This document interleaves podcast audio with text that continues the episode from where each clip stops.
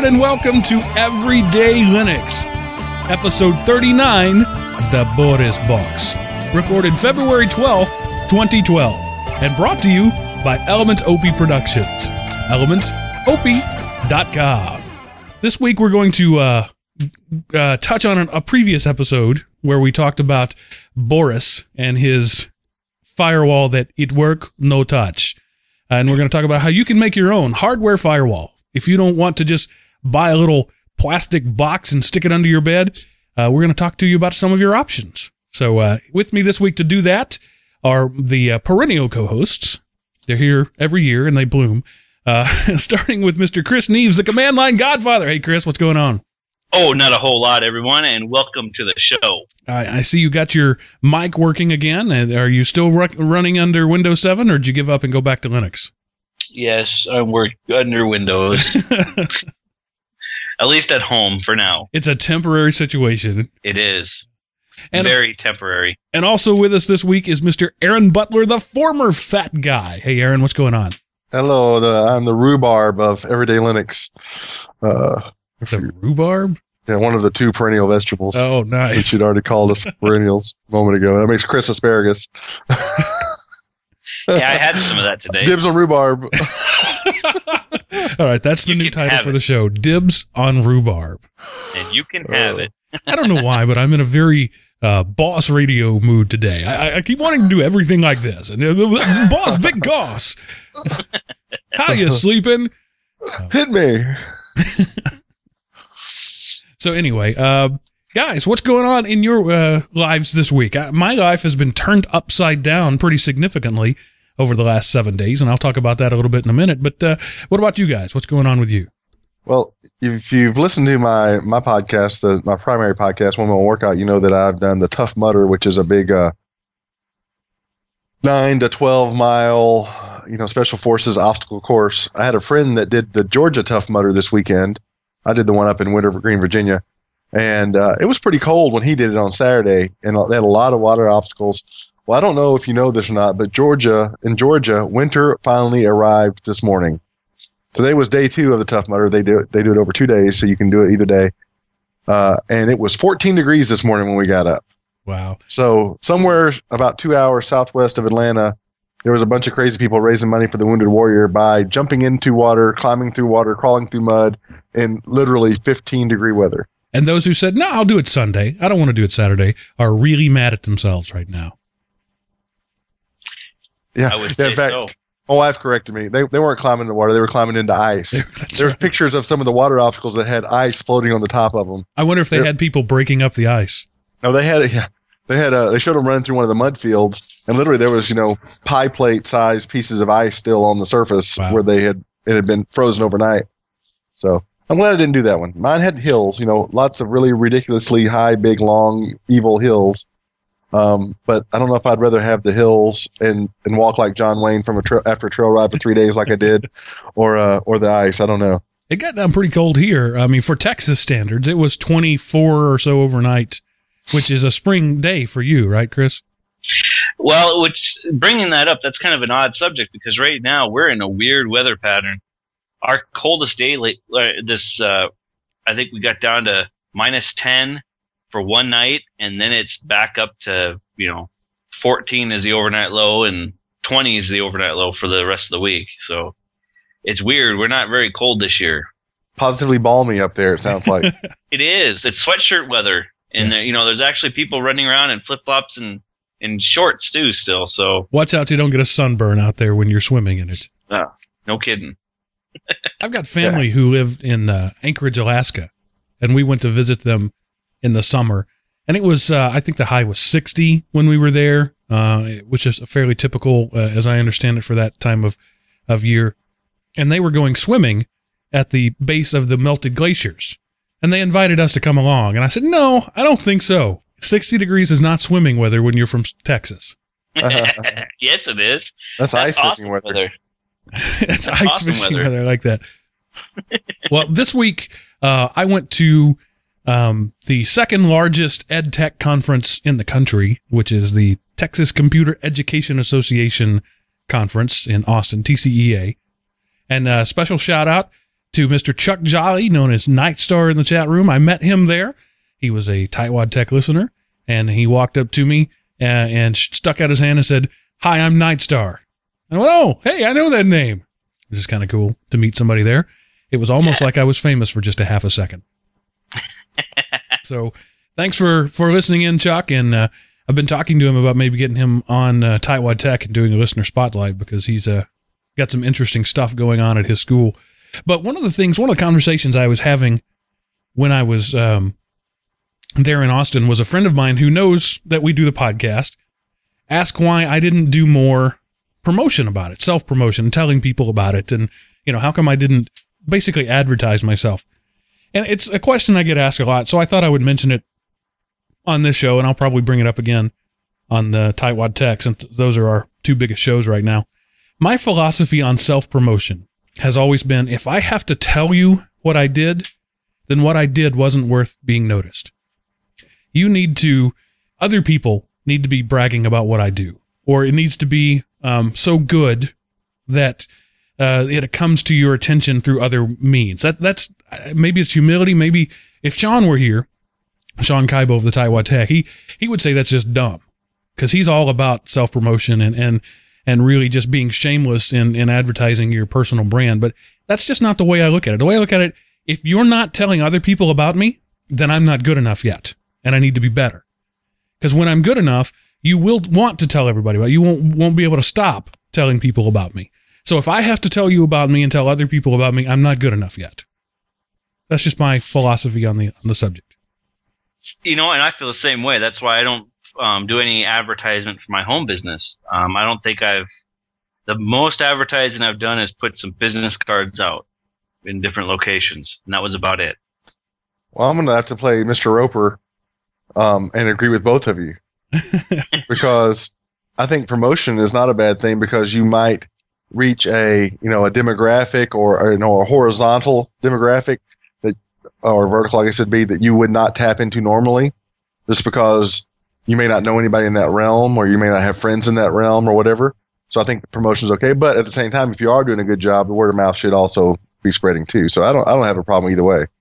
Yeah. So those of you out there who are um, are thinking, you know, hey, Mark, why don't you do X? Why don't you buy Google AdWords ads or whatever? I, I'm really counting on you.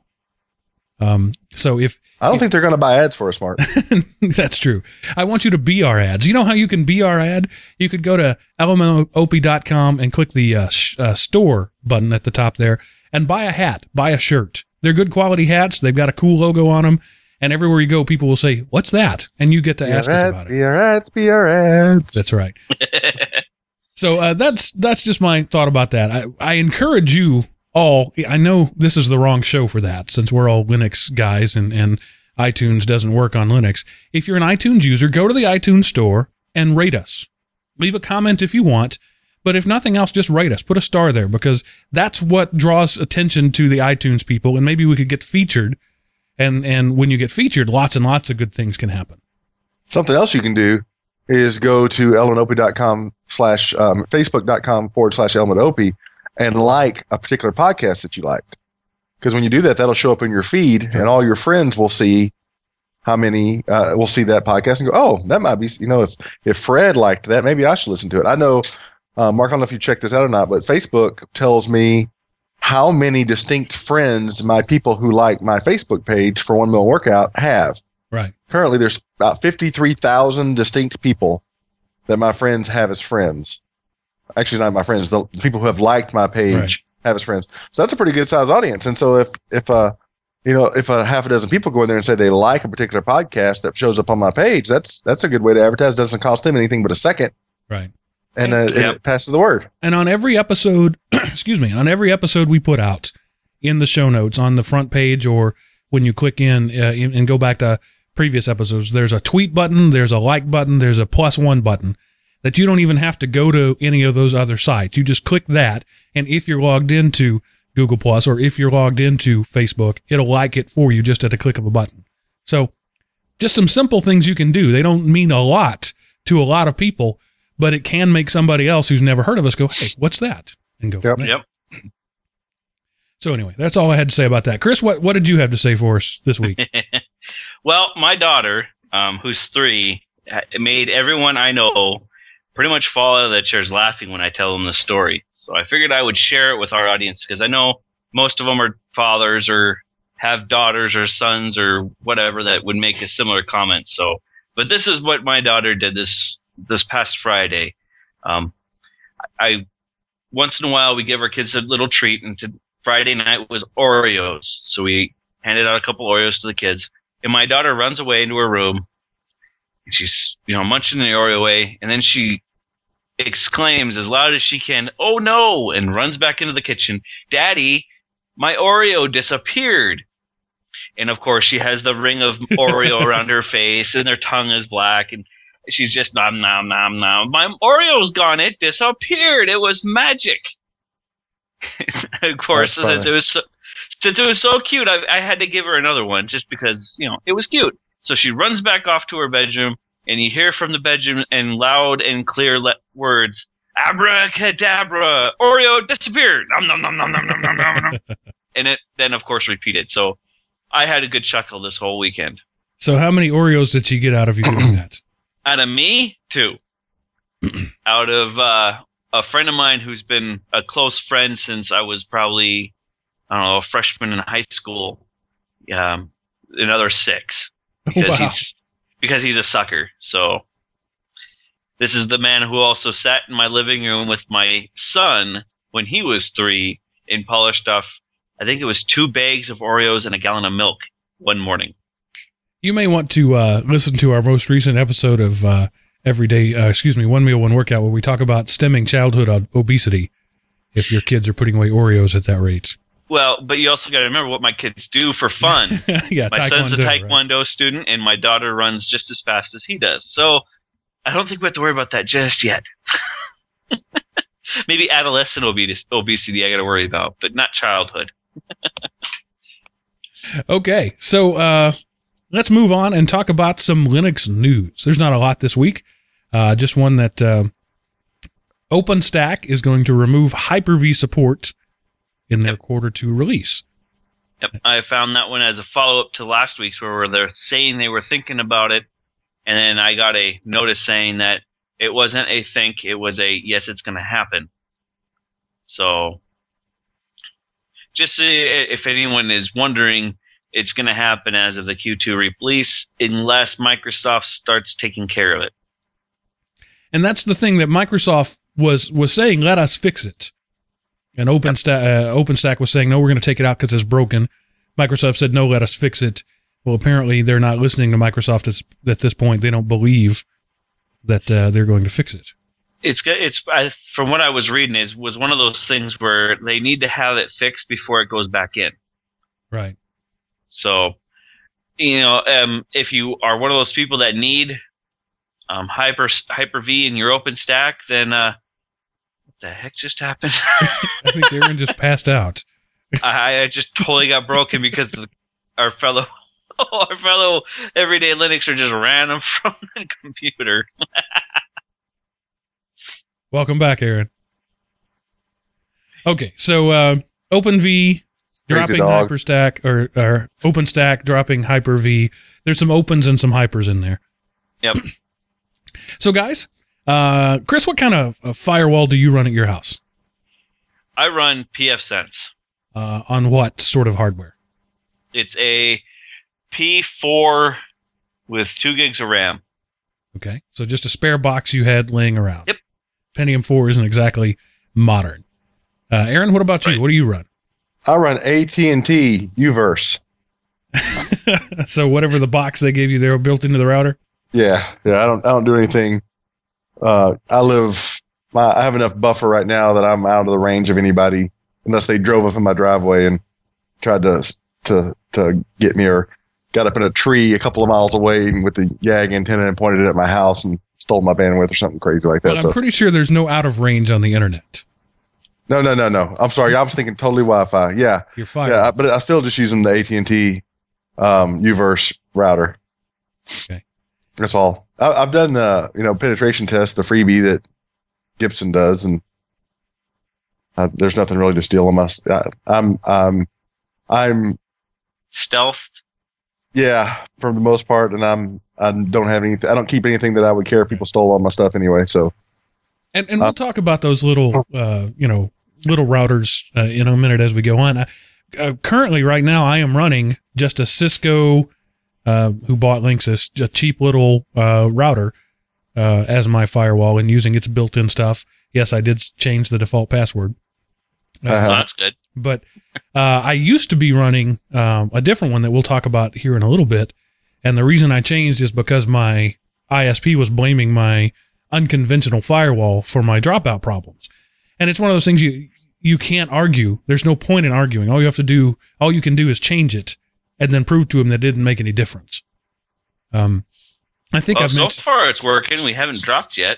Oh no, it's still dropping like crazy. I, I think I've mentioned on the show before. I, I know it. Everybody who's ever watched this show live knows that uh, periodically my internet access will just drop for just like 45 seconds. Not very long, but that's certainly long enough to kill a UStream upload and a Skype uh, conversation. So uh, it's happening uh, fairly regularly, most often in the evenings.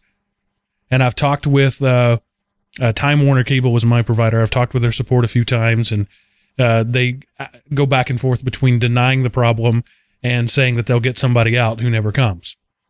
But interesting, when they do that. interesting. Just recently, I was talking to somebody who I didn't know. It was a friend of a friend kind of thing, and he mentioned that he can't uh, play his World of Warcraft because every time he he's on, uh, it'll drop for just like forty five seconds at a time. I said, "Hey, you must have Time Warner cable, don't you?" And he lives um, on a completely different node way across town. So that says to me that it's, it's a systemic problem, probably where the internet comes into our town, and most likely the entire town is dropping out for 45 seconds at a time, which would certainly explain why they're denying it. Oh yeah. Nobody wants Deny, to admit deny, something deny. Or maybe that's their their way of of uh, trying to kill torrenters. You know, if we just drop it for a few seconds, it'll break those connections. I, I, ISPs think stupid things like that all the time. Fact well, is, but that would not break torrents because Right. torrents are made to handle that break. Right. The, all the things that they try to break are the things that are most resilient to that. However, the guy trying to watch Netflix is going to ruin his day, you know, or, or Oh, yeah. us trying to have a Skype conversation. But anyway, um, I probably will end up going back to something else once I finally get them to admit that it's their problem. So, uh, Chris, why not just use a Linksys or a D-Link or a, a $50 off-the-shelf router firewall? Well, for my personal reasons, uh, I quit using one of those little plastic boxes when I started having more than a couple of connections out to the internet. Um, my laptop, my wife's laptop. Uh, once I started adding my son and all the other things in my in my house, um, we noticed that if we were streaming music in the living room and my son was playing a game, I couldn't browse the internet at all. Um, it was just something to do with my little box that couldn't handle it. So then we upgraded to another little box with something like, um, what was it? I put DDR, um, WRT on it and it did okay for a while. And then we added two or three more boxes. And now if I don't have something that's got a little bit of horsepower behind it, um, it, it just makes browsing in my house horrible. Right. The other thing, the other reason why I went with the particular firewall um, and unified threat management system that I went with is mainly because of the squid caching that pfSense has. Um, that's kind of helped a lot. Uh, it's kind of kind of spooky on how much this thing takes care of us. All right, so we'll we'll talk about that in just a minute. But uh, for, for for now, before we get to software, let's talk about hardware. Um, what I'm sure all of our audience knows, but what maybe your aunt doesn't know, and you're trying to explain to her why uh, she might need something uh, different. Those those off the shelf routers have the tiniest little processors in them, just the bare minimum to do the job. Chris says he's got an old P4 running. That's like a hundred times as powerful as what most of these things have in them. They're running chips that um, have never been strong enough to be in. You know, even the the VIC 20 was a more powerful chip than what they're putting in these things because they don't do much for most people. Um, Right. You you're going to be browsing, you know, on a really busy day, five websites at once, and you might have your iPad streaming um, uh, Pandora and you might have you might be watching Netflix. So you know, worst case scenario, four or five devices in the average house. So Uh, Go I, ahead. just, I don't I don't know much about the actual programming behind firewalling. I understand the concept and and settings and things like that, but does it require a logarithmic increase in resources to manage multiple streams? so Um, like the more generally speaking- connections I have, Yes, generally speaking, uh, most most uh, hardware will do what's called stateful packet inspection, and what that means is that it will open up every data packet that goes through it and look to see if it's allowed or not. That's really kind of the only way you can do um, uh, a firewall in any meaningful way. So yeah, the more packets you're shoving through at a time, the uh, the the more processing power it takes, and so anything more than just a couple of connections and those things can can just be overwhelmed. does the bandwidth affect that as well? Absolutely. The more bandwidth Yep. you have, the more Right. packets you're pushing through. So I've got my 12 meg or 14 meg down. Unless I go to Wisconsin and stay in that hotel, then I got 22 meg up or whatever crazy amount I had that time. Yeah, that that could be uh, pretty ferocious. Well, generally speaking, and and I'm making these numbers up, so don't hold me to them. Your typical off the shelf router can handle one computer going just all out gigabit and it would be fine. Because it's it's it's not so much the bandwidth as the number of connections. So you may Yeah. be pulling a lot of packets through a single connection, but once it's already proved that connection, it it's fine. It's Uh. making it's making the connections and breaking the connections that that wears them out. So surfing is more more obtrusive than downloading. Right. Exactly. And so, uh, and things like um, uh, online video games where you're sending lots of data back and forth about different things from different uh, uh, resource servers can really kill them. So that even you know uh, you got two guys, uh, two college kids in a in a house uh, trying to play World of Warcraft, they're probably going to kill your basic cheap server. Yeah, your your basic router. Um, even even a pretty high end one you can. I was over at my buddy's house and they have the same provider that I do, but they have a cheap D link. And the, the the action of me and him logging into Steam together to play a game of Left 4 Dead was too much for that D link. Uh, it could be that the zombies were eating your extra packets. Yeah, it could be.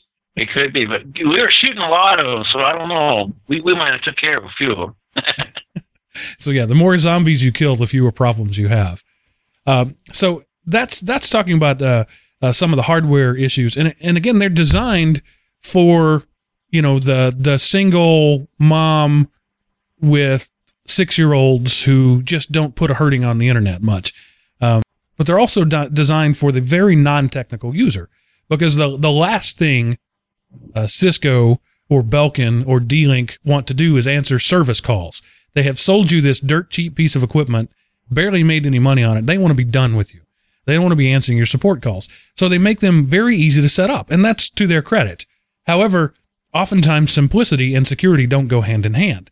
One of the things that uh, is very popular and has been for a long time is called UPnP, Universal Plug and Play, and it's a pack. It's a uh, protocol by which, say, your Xbox can tell your firewall, "Hey, I need this open. Open up a port for me." And your firewall says, "Sure, go right ahead." and so now your firewall is letting your your Xbox do what you want it to do.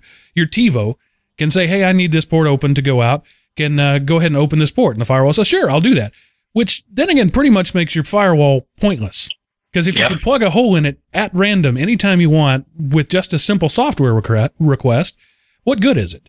So hackers figured that out and started making software that would open UPnP ports, you know, at random anytime they wanted to send spam through your firewall. And the other thing is that with UPnP, they can actually open up your firewall and then reconnect to it from outside and change your firewall. Right. Right. So that yeah, they can say open up a port because I need remote access. Then they, you know, let the remote access in and then they can do whatever they want to because they own your box. So, you know, bad things. UPnP is a bad thing, but it's never going to go away because um, manufacturers like it because it's easy. And, and manufacturers of other, like Microsoft likes it for their Xbox because people will call their tech support if they can't get a connection to Xbox Live. So it's not going anywhere. And it's not necessarily a terrible idea It's just not well implemented. Yep. And another one that's very new in the news is the WPS vulnerability, Windows uh, Protected Security uh, Wireless Protection. I don't wireless protection. I don't remember what it is, but it's a system uh, by which your wireless devices uh, can seamlessly connect with other wireless devices. So you bring your uh, your new iPhone home, and uh, and I I say iPhone because I know it's one of the things that supports it. So you bring your new iPhone home, and it asks the wireless network, "Hey, is there a wireless network here? Can I connect?" The wireless network says, "Sure, go right ahead, connect away."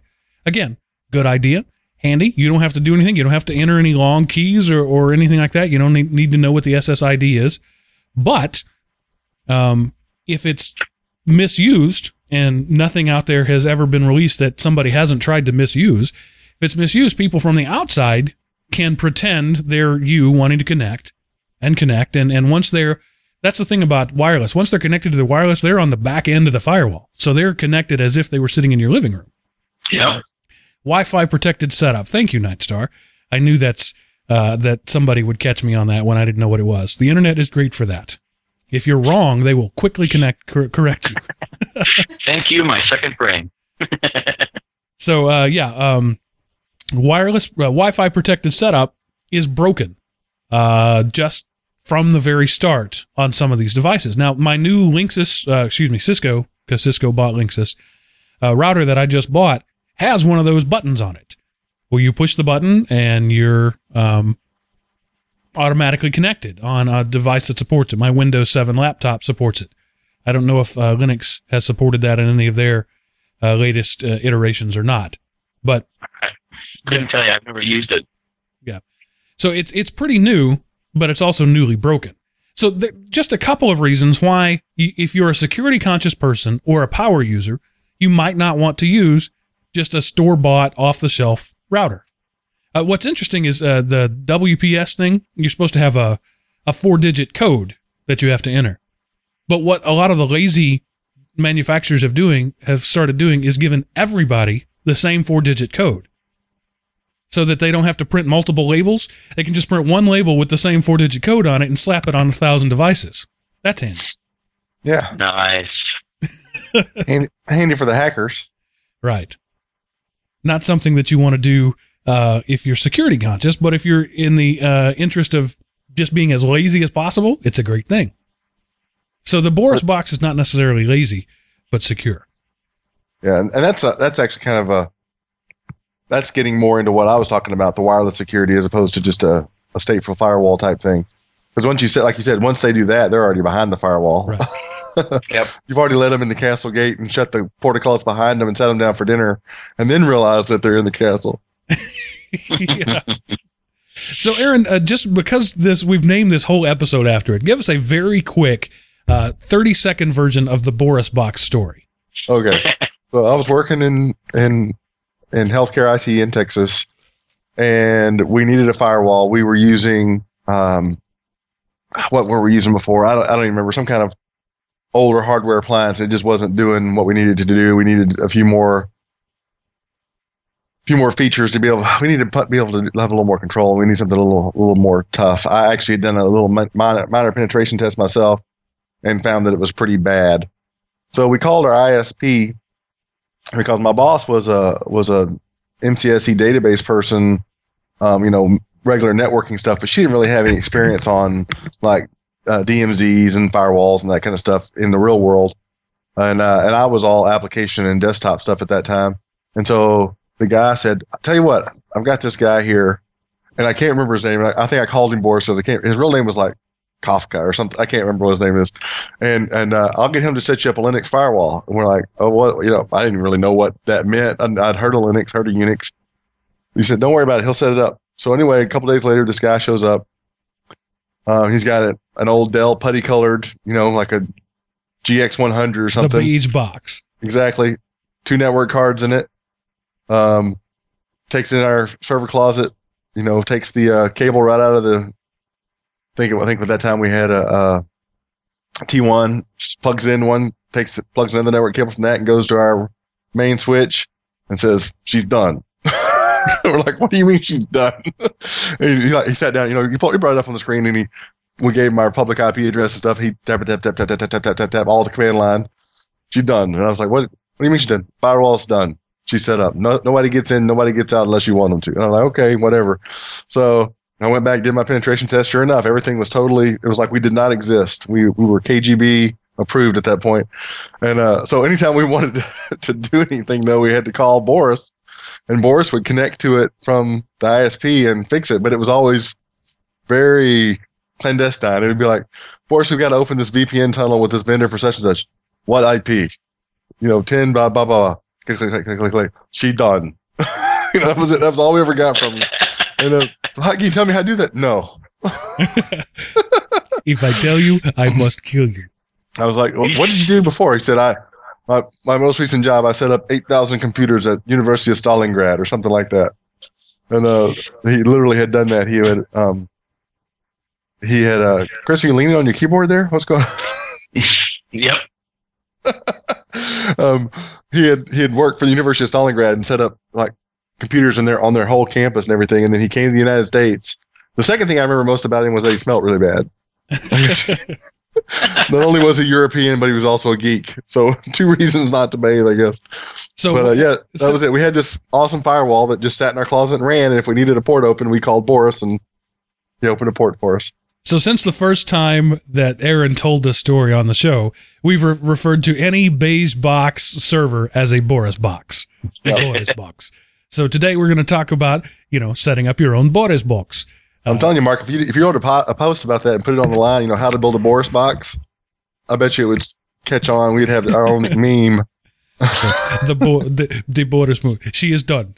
She she Yep. works. Do nothing. You just call me. You need help. Pete in the That's chat right. room says, "Yes, moose and squirrel." And then, uh, Well, then I told you about my coworker who's who the guy came and fixed his washing machine. You know, and his wife's like, "Do we need to test it?" He said, "I fixed lot. It work." you know, she's like, "Oh, okay." And then he says, "You have cash?" yes, I do. Good. Good. So yeah, I you have to pay Boris in cash. Yeah, Because, uh, apparently. Uh, he wants things untraceable. So, what tool can you use if you want to build a Boris box? And Chris has already mentioned his favorite, pfSense. I'll let you go into a little more detail about that, Chris.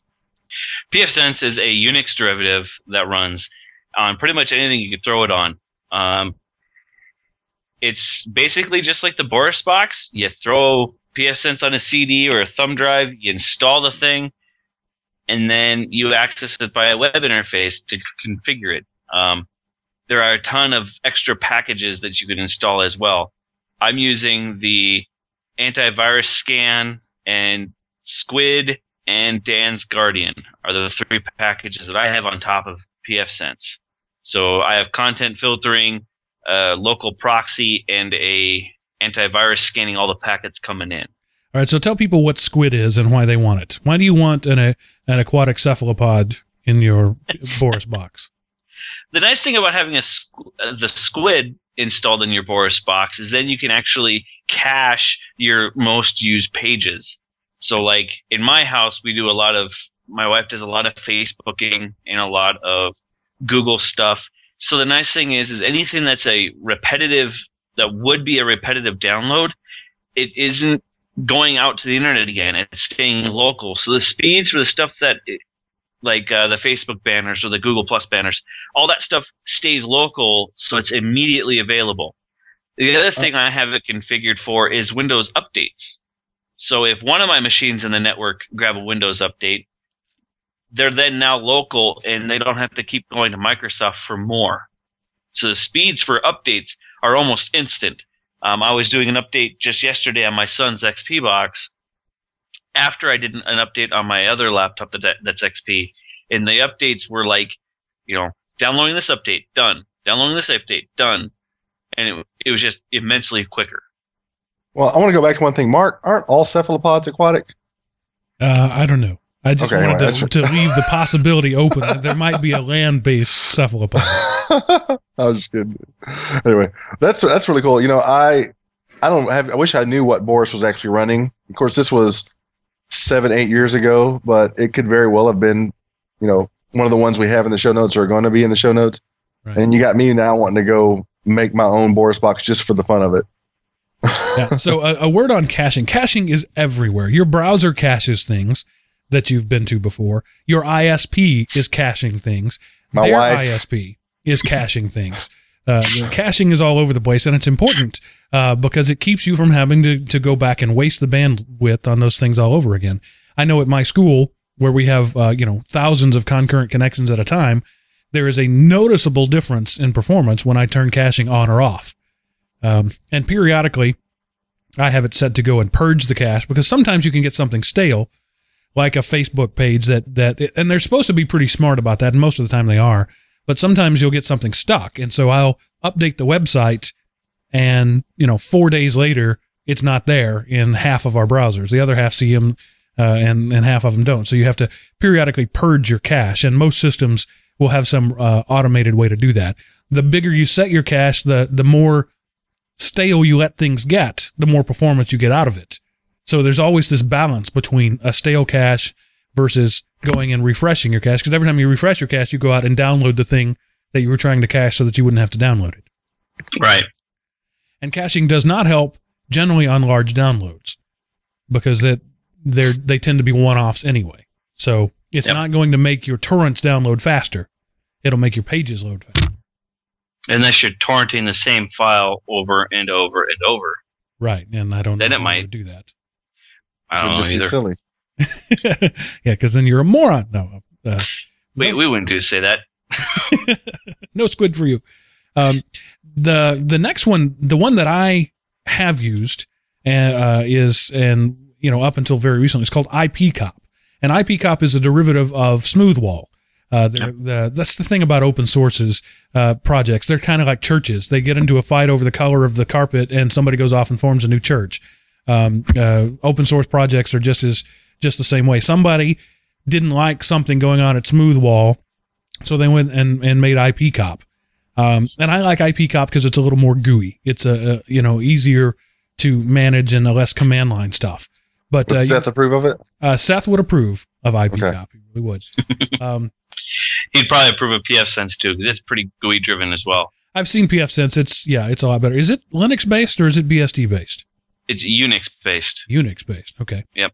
It's it, and it's they, they took the idea from Smoothwall, and they of course got in a fight, and so they split it off, and PF Sense was born. Right. So it's very similar to Smoothwall for the back end. Yeah, Smoothwall was where I got my start, and then I moved from Smoothwall to, to IPCOP. And the thing about firewalls is they're not something you're going to upgrade often. Not something you're going to change often. They're they're an appliance. They're a toaster. You're going to set them up once and generally forget about them. You might upgrade if uh, you get a note that some security vulnerability has be fo- been found or whatever. But my um, my firewall, my IPCOP, is a uh, a laptop that came with Windows 98 on it. So it's that. wow. It's got uh, one built-in NIC, and I put a PM, PCMCIA NIC because it doesn't even have USB support. That's how old it is. Uh, so I put a, a PC card NIC in it, um, and so I've got one going to the the internet, one going to the LAN, and it's got uh, 32 megs of RAM, maybe. I mean, not much at all, uh, and like a, a, a 500 meg hard drive, not even a gig. Hard Oh, drive. got 16 more, 16 times the meg of RAM that's in your D-Link route, router at home. Right. So even with those terrible specs, it is far uh, superior to because it's a Pentium class processor. It's far better than uh, anything um, uh, other than uh, other anything more than what you would get uh, off the shelf, unless you're buying uh, you know something enterprise grade. And but my enterprise grade thing at school, I have a, an enterprise rack mount hardware. It's running on a 486 processor, um, and it handles tens of thousands of concurrent connections without blinking. So it just doesn't take much to do this stuff. This stuff is all hardware optimized. So any machine you've got, if it's reliable, I mean, if you can turn it on and know that it's going to stay on for weeks or months or years at a time, then it's good. If it's something that you have to babysit, you you don't want to use it for that. Let me do a quick sidebar. Um, is it if you if you're the person that has one PC at home and it takes so little to run this, could you run it on your own local machine that is also your home machine and and be happy with that? Is that Um, possible? Is that even doable? I mean, I know obviously Windows has a built-in firewall that's supposed to be doing the same kinds of things. No, there's no good way to run a firewall on the same machine you're running your connections on. Now, like you said, Windows has a firewall, Linux has a firewall, uh, Mac OS, I think, can have a firewall. I don't think it comes on by default, but they're not the same because you have to get to the hardware first. You have to go through the OS. You have to, so if the OS is broken, then there's no, there's nothing there. It won't even see it. You know, if there's a back door somewhere, um, in the, uh, in the, uh, OS, Mhm. it could be corrupted long before it ever got to the part of the, the software that said there's a firewall engaged. Right. So just for hypotheticals, for fun, what if I were to run a virtual machine? What if I had three NIC cards in my PC and I ran a virtual machine and I assigned two of the NIC cards to the, the virtual machine? One of those was my internet out in and my internet out, and my other NIC card was on the main machine and it was running to the switch. And so traffic actually came in, went through my virtual machine as a firewall, and then went back out to the switch, then back to my main PC. Could that work? That's even worse because now you've added another layer of software that could be broken. Yep. So there's all those layers that have to work exactly right for you to be secure. Well, I would think in a situation like that, you would want to go down and buy a nine dollar router at Micro Center right. if you only have the one computer.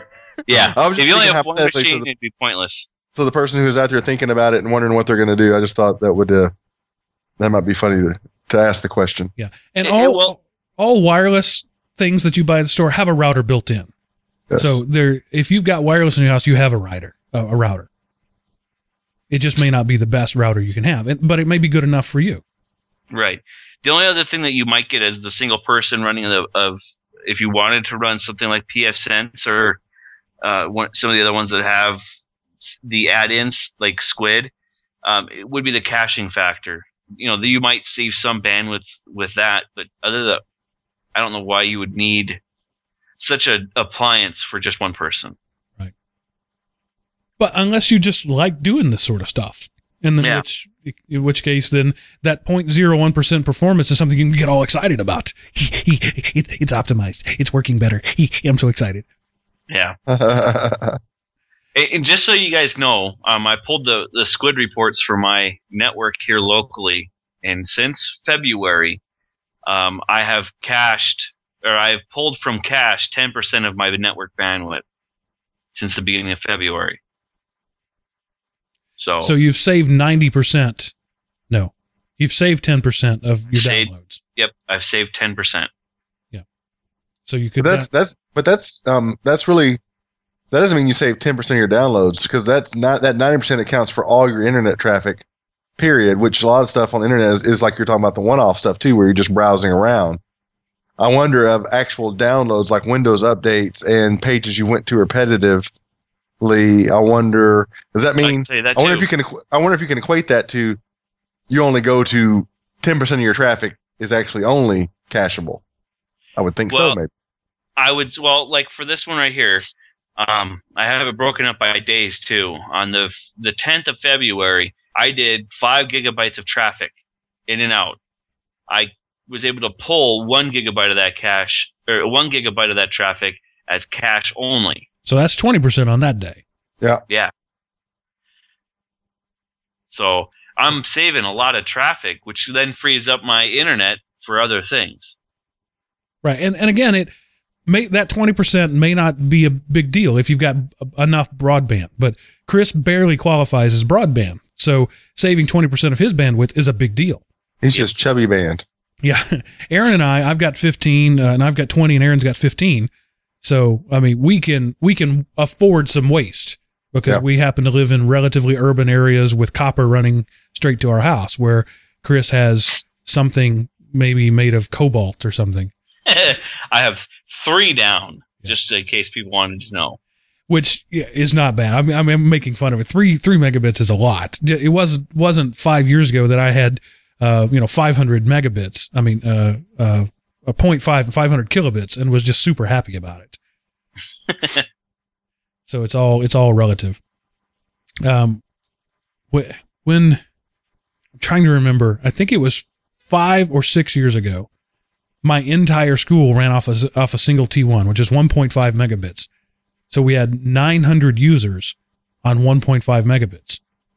And so Hmm. Wow. I, I, my house, I have 10 times that for effectively three users. You know, my wife uh, doesn't do much but Facebook.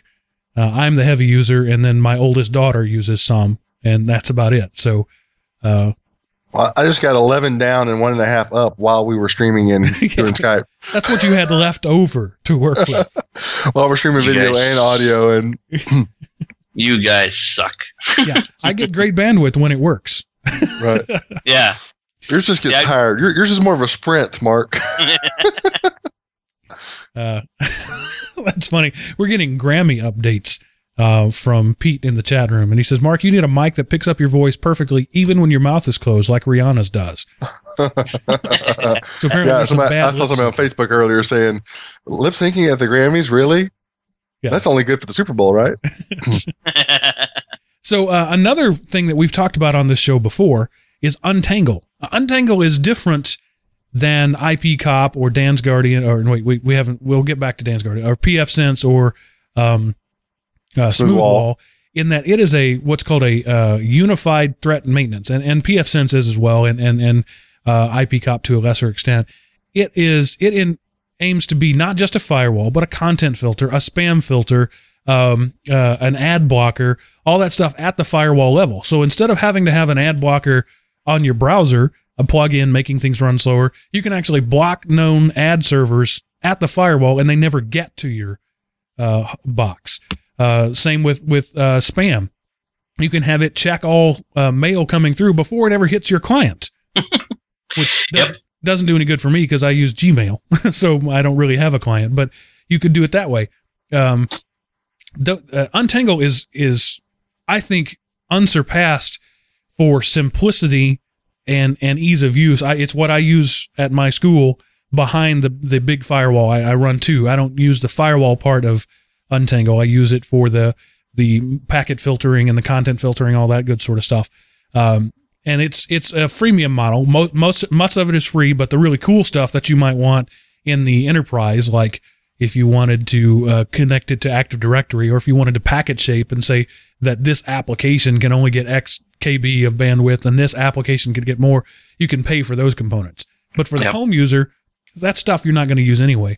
Untangle is great. Now let me say, all of these things that we've mentioned, IP Cop, Smooth Wall, Dan's, uh, I keep saying Dan's Guard because it's on the list, PF Sense, uh, Untangle, they totally take over your box. So like Aaron was talking about it, it's not something you want to install alongside your regular operating system. It will totally take over your computer and it needs two network cards, at least two. You can do three if you want to do uh, DMZing. or more. Yeah, you can do yeah multiple, but you need minimum two network cards and a dedicated box. But We can as split said, off it our own one and call it Skynet. yeah, because geeks would would really feel safe around something called Skynet, wouldn't they? Well, it takes over the box. So anyway, go ahead. Sorry, Mark. Um, now, the thing that I keep stumbling over, I'm going to go ahead and talk about that. Dan's Guardian is a content filter. It is not a firewall. It is something you plug into your firewall. And a fellow named Dan invented a uh, Perl, I think it is, script that uh, analyzes things that go in through the Squid proxy. So we already talked about Squid. So you already get good proxying, but it reads what com- what comes into Squid, uh, and it does more than most other content filters out there. It's not just a block list of URLs that aren't allowed. It actually scans the content of every page as it comes through, does a word count, and there can be plus words and minus words. So if you're, um, you may have the word breast have a plus three, but the word cancel, cancer have a minus three. So if the word breast cancer is in the page, that's a neutral page.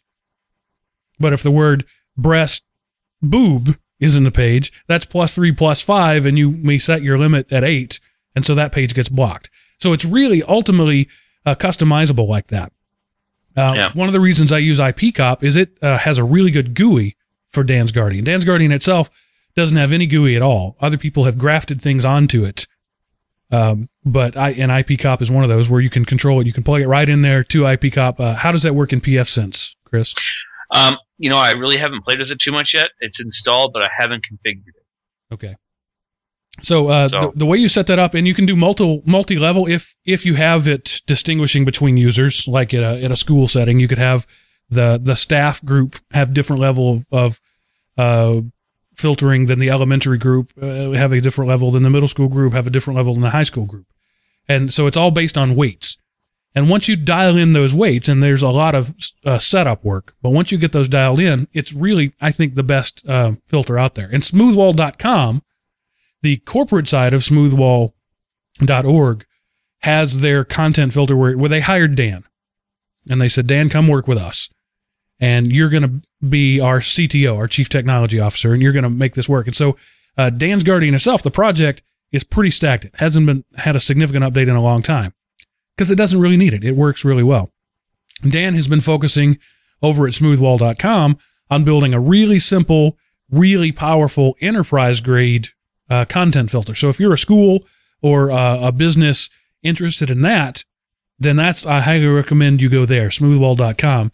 They'll sell you an appliance, or you can uh, put it on your own box uh, with uh, everything that that we've talked about with Dan's Guardian, but with a really slick GUI and great reporting and things split off by uh, all sorts of different categories.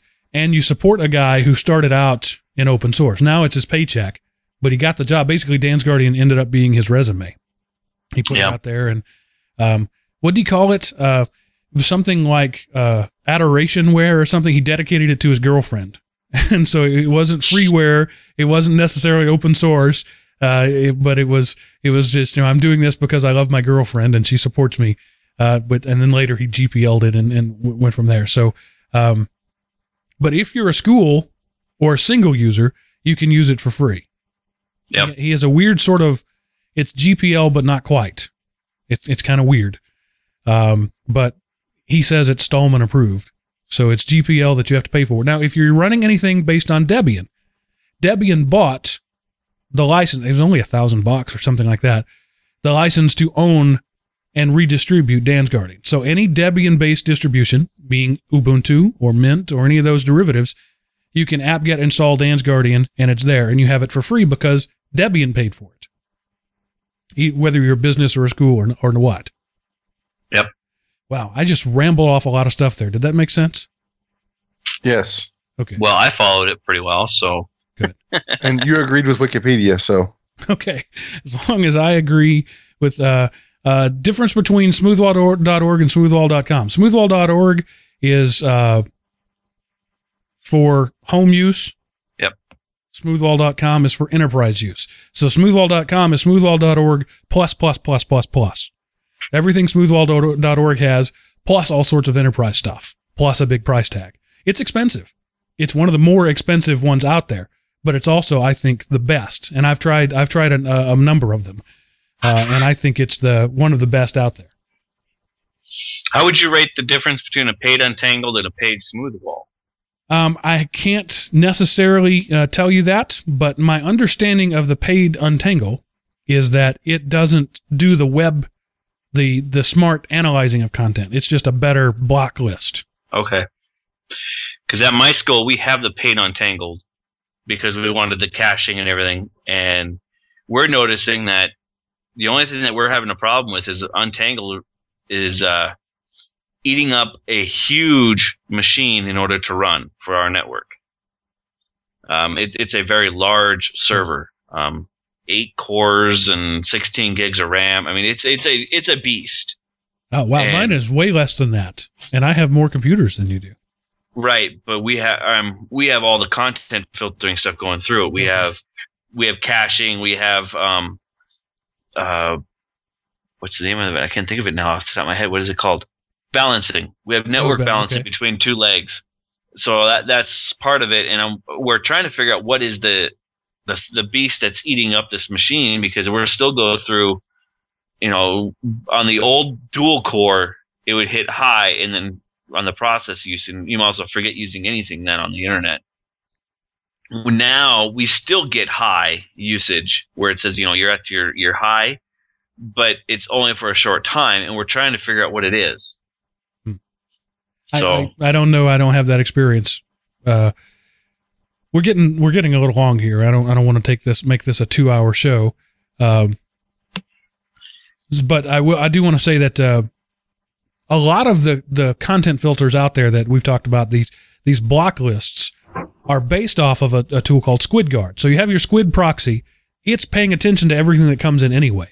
So some guys figured out it was pretty trivial to say, okay, these things that come in, don't cache it, just block it, deny it, re- redirect it to this block page. So, and there are these uh, lists, uh, these free lists out there that, that people uh, uh, uh, check in, and you know they go out and and they browse around and, and they classify it as being porn or being hate speech or being um, nudity or, whatever. And and you so you can do all this absolutely free, and it's fine, but it's it's always a cat and mouse game. It's Yep. always somebody puts something out there. You have to wait for it to be found, um, and then you have to um, add it to your block list. Then it's blocked. And now Untangle, for example, they have a team of people that they have paid full time to do just that. So that's one of the things, one of the reasons that their uh, paid filter is expensive, but it's still just a URL block. Uh, whereas Dan's Guardian is, uh, and the Smooth Guardian uh, product of Smoothwall is AI for all, all intents and purposes. It's it's crude AI, but it is AI. It's it's scanning the content of the page, uh, batching it up against things that you have uh, predefined and blocking or denying uh, or, or allowing based on what you say. Yeah. But uh, you know, my my also the thing I figured out is that blacklists, you know, like you were saying, Mark, is a cat and mouse game. But you know, it, blacklists don't really work either, though, because you know we we can't blacklist or blacklist all the spam providers. So it's it, it's like you said, a cat and mouse game. So And then you get the issue of, of URL blacklisting as versus versus site blacklisting. So like you you won't don't want to blacklist um, GeoCities to go to something that doesn't even exist anymore because there's lots of good stuff on GeoCity or was and lots of crap on GeoCities. So then you end up having to allow GeoCities but block GeoCities slash Sunset Strip slash one one three nine four eight. I think that's what their URLs used to look like. Um, so you know it gets it gets tricky, and so uh, an intelligent quote unquote intelligent system makes a lot more sense. Um, uh, you know, I've recommended OpenDNS a lot on the show, and they're just a blacklist too. I mean, they just Yeah. uh, they they can't even do URL filtering; it's all domain based. yep. But you know, it is what it is. But in all in all, you know, having a nice beige box with one of these systems running, you'll see a performance increase also inside your inside your network. Most like we were saying before, yeah. Um, for example, my box has a gigabit card on both ends, and then I have gigabit switches in my entire house. So now when I'm doing tra- file transfers, I'm running at the f- at a gigabit speed instead of you know hitting that bottleneck when it hit the router, and you know turn into sludge because it's can't move at the same speed that all the rest of the machines are. So just a quick uh, rundown of what you might choose to use. I like an old laptop. Find one with a busted screen. You can pick those up on eBay for ten bucks. Uh, Yep. And you know you don't need a screen. You hook it up to a monitor to configure it. Then you slide it under the bed. It's quiet. It's low heat. It's low power, and it runs forever. It's done. And it's got an, a built-in battery backup. You know because It- laptops it's have done. yeah. yeah, she is done. Um, or you know, just any any spare box you've got laying around that you can stick somewhere. It doesn't have to have anything special. You know, like a hundred megahertz processor or more is fine. Yep. It doesn't take much to do this. Right. And like I said, But- even even the hundred megahertz processor is probably faster than what's in the Linksys thing that you're running now. It could be. Okay, so I think we're going to wrap up that part of the conversation. We could we could spend the next three hours going off on this because there's it's it's one of those things that's easy to geek out about. Uh, but you know, guys listening live, if you have any questions, feel free to throw them in there, and we'll address them as we go. But for now, let's move on to our tips of the week. So, Mr. Chris Neves, what is our command line tip of the week? SFTP. Bless you. Yes. Uh, I figured I'd get something like that. Um, what SFTP is, is a command line version of a uh, FTP client. And I used it this week, which is why I'm bringing it up, because I forgot a couple of things about SFTP when I was using it. But uh, the thing works really well. There's a nice, good write up on Wikipedia about what the client is, how you know all the switches and all the commands are. The other thing that I like about it is you can browse both local and remote for your file system. So if you're trying to find that one file that you forgot where it is you can also browse on your local side and the remote side to find where that needs to go and then move it accordingly. Um, I was working on our um, our fog server, and I needed to move a, a, kernel file over to it because it wouldn't download from the uh, uh, website or the the, the web based con- control system. So I had to actually go and download it myself and move it over there without um, any interaction with the browser. So it was a try. It was a little bit of a trivial issue to do, but you got to remember that a capital P is different than a lowercase p. Yes. that took me five minutes, five to ten minutes to remember that. Oh yes, if I need to change the port, it's a capital P. And I contend that that is not a feature; it is a bug. That file uh, case sensitivity in a file system is a bug, not a feature. But Mark, you might want a file named Mark with a lowercase m and another file named Mark with a capital M. No, you never know when you might need that. Yeah. yeah, and that's the the the Linux zealots will say that all the time. It's more precise, and you can have all these different files. If you camel hump something, you can have fifteen different file names with the same. No, it's a bug. It's not a feature. It's a bug. That sounds like trying- a topic for periodic table there when you start talking about camel humping. Oh, Uh, thank you. But the uh, yeah, Oracle and Microsoft SQL are the same way. You know, Microsoft SQL when you do transact SQL scripts, it's it's case insensitive. You can cause it to be case sensitive. You can look for case. You can change case within strings of text, but Oracle is case specific on every search. Uh, so it, it's, it can be a little frustrating, especially if you do like me and you've done mostly Microsoft SQL and then you jump into Oracle for a little bit and you're like, why isn't this working? Right. It's exactly the right command. Why isn't it working? Yeah. So I can't find a single mark in the entire database. That's just ridiculous. Aaron, you mentioned the periodic table. Where would they find that and other shows if they were so interested? they could find a, literally a myriad or plethora of shows at elementop.com if they show cho- so chose show chose if they if they decide to go there. Um, that's where all the shows that was my based. mistake. Picking a guy who's drugged out on Nyquil to do the, Yeah, exactly. wrap-up part of the show. I don't know if you heard on the end of one meal workout mark yet, but if you listen to the whole thing, I, I let Don do the closeout. You know, remember Right. for he, he totally flubbed it. It was awesome. But anyway, yeah, elementop.com, uh, or you can go to facebook.com forward slash elementop. That's where we've got the, all the great stuff is on the main elementop.com website. We've got the, the chat room. We've got the forums. We've got the live stream each week. We've got just a, an incredible array of things to choose from. We can even receive a voicemail from you, or you can type your number in and Opie will call you and you can leave a voicemail for the show and we will play it on the show. Um, unedited, unabridged, unless of course it's really, really bad. Uh, so just make sure it's it's radio broadcast appropriate, of course. Um, but yeah, five five nine. I am Opie, O P I E, and we'd be love to hear from our listeners. We need more show topics. That's right. We're out. We're done. For us is the end. This was the last of our uh, seven or eight uh, string of, of show topics. So next week, you're going to get something like, um, hey, Chris, what did you play with for five minutes this week that we can do a show about? So Yeah, I put something in in the forums this week. Um, I don't know if it's an actual show topic or not. Let me let me. I'll just jump in there while we're talking. Go ahead, everybody. Talk amongst yourselves.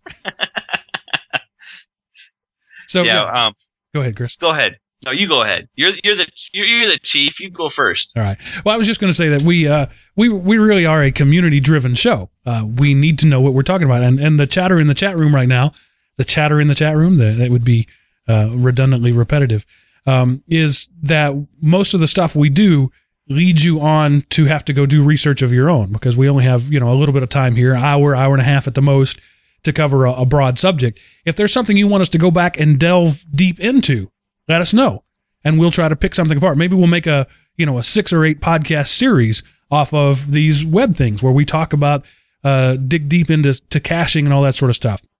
Now that's uber geeky, and it's not so much the the uh, uh, noob friendly way to do things. But if you are uh, uh, audience request that, we'll do it.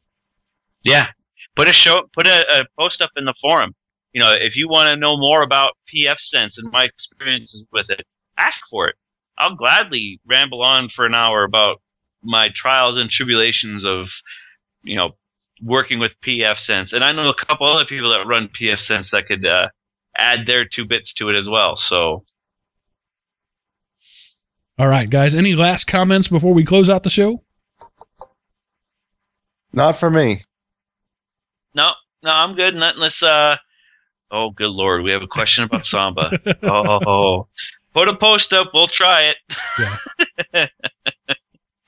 Samba could take the rest of. We could never do another podcast and cover only Samba for the next several years. Yeah. Samba's deep. So, having said that, when you have a question, if possible, try to make it a specific question.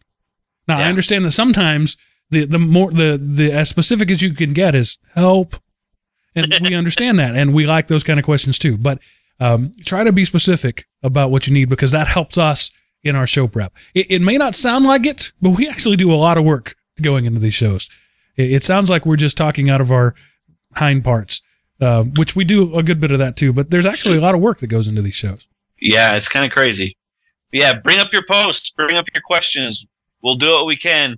And uh If you don't want to hear from our hind parts, give us good topics.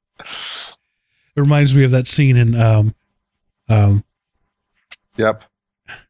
yeah call uh oh my gosh Jim Carrey, J- yes that one Pet Detective. I'm trying to lead Ace you to Ventura Pet There you go. that's it it.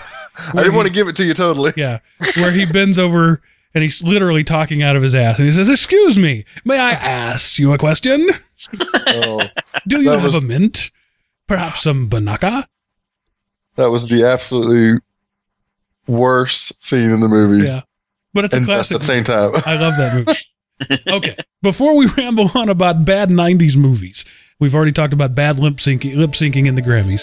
So uh, let's uh, just call this quits. And I'm going to say that ends this episode of Everyday Linux.